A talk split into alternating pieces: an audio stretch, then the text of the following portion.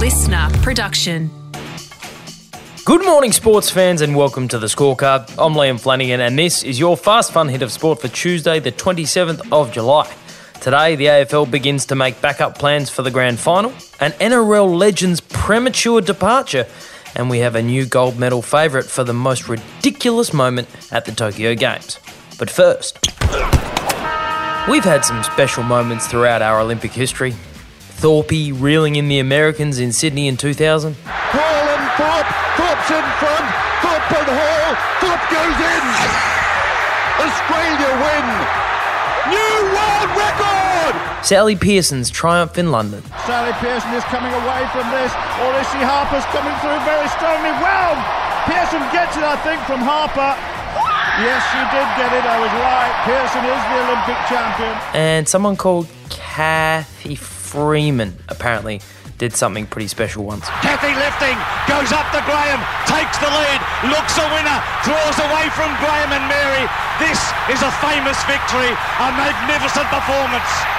What a legend. What a champion. Well, it's time to make some space on the mantelpiece because yesterday we had another one of those moments. This is what they've waited for. Here we go, the sprint to the end. Can she be beaten, Katie Ledecky, the defending champion, the world record holder? Ariarne Titmus in front. Match race down to the end. Sounds pretty exciting, doesn't it? That was the women's 400 metre freestyle yesterday, as televised on Channel 7, Australia's official Olympic broadcaster. And while there were eight swimmers in the water, in reality, it was a match race between two women. 20 year old Aussie Ariarne Titmus and the woman many believe to be the GOAT 400 metre, 800 metre, and 1500 metre world record holder Katie Ledecky. So, how did it finish? Stroke for stroke, she's in front, Arnie Titmus. Ariarne gets in front. To become a legend, you have to beat a legend, and that's what we've seen. Australia win gold. Ariarne Titmus, confirmation, a coronation. We can start the celebration for Australia. Arnie gets it done. Gold in the 400 free. She beats Katie Ledecky. Ariarne Titmus, Olympic champion. And she would have been well within her rights to completely lose her SHIT on the pool deck afterwards, but instead, she kept her calm and paid tribute to her vanquished foe. I thanked her. Um, I wouldn't be here without her. You know, she set this incredible standard, and um, all credit to her for the swimmer she is. And um, I've just been trying to chase her, and so it's really exciting now that we kind of have this battle going. Um, it's really fun to race. All right, well, if Ariarne won't behave like a complete nutter, at least her coach will. It's sort of like Doc Brown. He is going crazy. oh my goodness. Titmus coach Dean Boxall is now the subject of a viral video as he celebrated her achievement in the stands with what at one point included, um, how do I best describe it? Might be like a dry hump. If you're game, you can check out the video on our Instagram page at the scorecard AU. Remember when we thought the Dutch woman celebrating gold when she'd actually won silver was a funny story from the Olympics? Well, unfortunately, that story has now been relegated to silver on the podium of totally ridiculous moments from the Tokyo Games. Absolutely speechless, No, man. no, it's a full start. Half of them is. got left behind. It is indeed This a is full uh, this is a start. full start. This is a shambles. In the lead up to the men's Olympic triathlon race, there had been some concerns a tropical storm could cause sewage to leak into Tokyo Bay where the athletes would be swimming.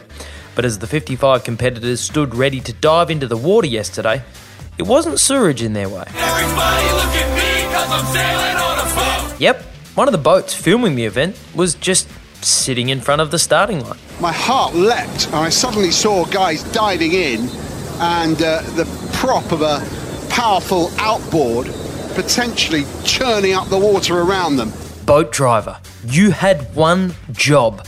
Don't be in the way of the triathletes.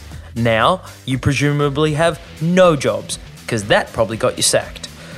In the end, the race was restarted and Norway's Kristian Blummenfelt took out the win, managing to avoid all boats in the process. When the first bounce of this year's AFL Grand Final is finally slammed into the hallowed turf of the MCG, it'll be a welcome return for the people of Melbourne after the event had a Queensland holiday in 2020 and went to the Gabba. But with the state of Victoria only due to emerge from its current lockdown at midnight tonight, the AFL has been busy sorting a grand final safety net. We're going to Plan B. What Plan B? According to Sam McClure of The Age, Plan B is Perth. Or more specifically, Joondalup Resort, which Sam reports has been booked out by the AFL from the middle of August to late September, just in case Melbourne isn't in a position to host finals. Oh my god! Okay, it's happening! Everybody stay calm! What's the Everybody procedure, everyone? calm. What's the procedure? Stay calm! Calm the farm, Melbourne. At this stage, Perth appears to be merely a contingency plan for the AFL.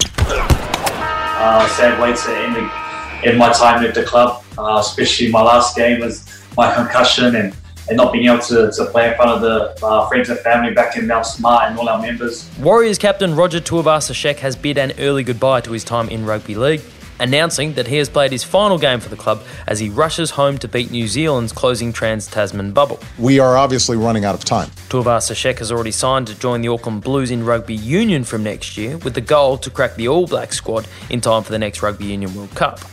But as far as Paul Kent on NRL 360 is concerned, the decision sends a very clear message. You're getting paid a million bucks a year. He can't see out six weeks. Can he- They've put the, the- what it says is the Warriors have put their cue in the rack, and that's it. So any Warriors fan, you know what? We've given up all hope of the finals because No, we just can let he- our best player go. Hmm. Not quite sure how to win this one after that. Maybe play a bit of that New Zealand song that makes everyone happy?